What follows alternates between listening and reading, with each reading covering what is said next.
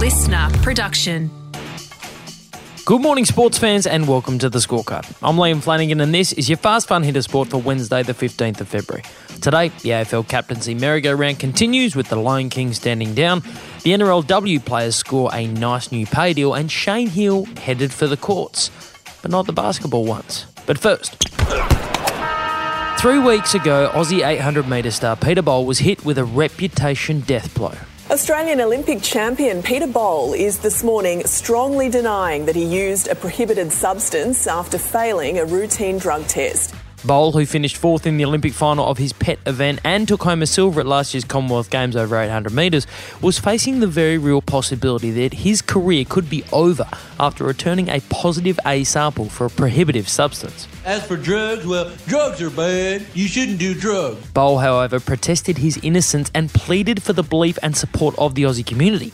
And yesterday, his protests were validated. To some breaking news now. The Australian middle distance runner Peter Bol has had his provisional suspension lifted by Sports Integrity Australia.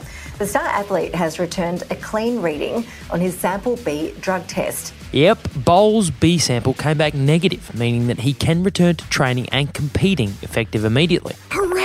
Bol took to social media to reinforce his position against performance enhancing drugs, saying that he has never purchased, researched, possessed, administered, or used synthetic EPO or any other prohibitive substance and never will. Drugs are bad. You shouldn't do drugs. Sport Integrity Australia has said it is still investigating Bol over the positive A sample despite the suspension being lifted. But Bol's lawyer Paul Green believes Sport Integrity Australia erred in announcing Bol's positive sample before the B sample had been tested and that the whole situation should have remained confidential until the process was completed. In the meantime, Bol will return his sights to next year's Olympics in Paris, where he'll be aiming to go at least one better and bring home a medal. The AFL captaincy merry-go-round is in full swing. First, it was Collingwood who replaced long-term skipper Scott Pendlebury with Darcy Moore. Jack Ziebell handed the North Melbourne Kangaroos captaincy to Jy Simpkin and Luke McDonald. Then Nat Fyfe stepped down as captain of the Fremantle Dockers. Next, it was the Crows who moved the C from Rory Sloane to Jordan Dawson. And now the merry-go-round has had another spin. I've decided to step away um, as captain of the football club. Um, it's been a, a tough decision, um, but I certainly think it's the right decision, um, not only for the club but for myself as well. Obviously, coming into the latter half of my career, and um, we've got some great emerging young players coming through, and especially in that leadership role. And um, one thing I didn't want to do was Fages have to come and tap me on the shoulder and make that decision even harder. So, um, in discussions with Fages and obviously Danny Daly and a couple of other players in our list as well, sat down, had a chat to them, and we just thought the time was right now. The club's in a really healthy spot, and more than happy to step away and let the next crop come through. Dane Zorko, the Lion King since 2018, has stepped down from his role as Brisbane captain just 10 days out from the team's first preseason game. Zorko is a five time club best and fairest who's captained the team for over 100 games, but his leadership did come under heavy scrutiny over his sledging of Demons defender Harrison Petty late last year that left Petty in tears. That really upsets me. With the Lions expected to be a strong contender for this year's Premiership, Zorko standing down creates an opportunity for the new captain to also potentially become a Premiership captain. Star midfielder Lachie Neale and current vice captain Harris Andrews are considered the frontrunners to replace Zorko.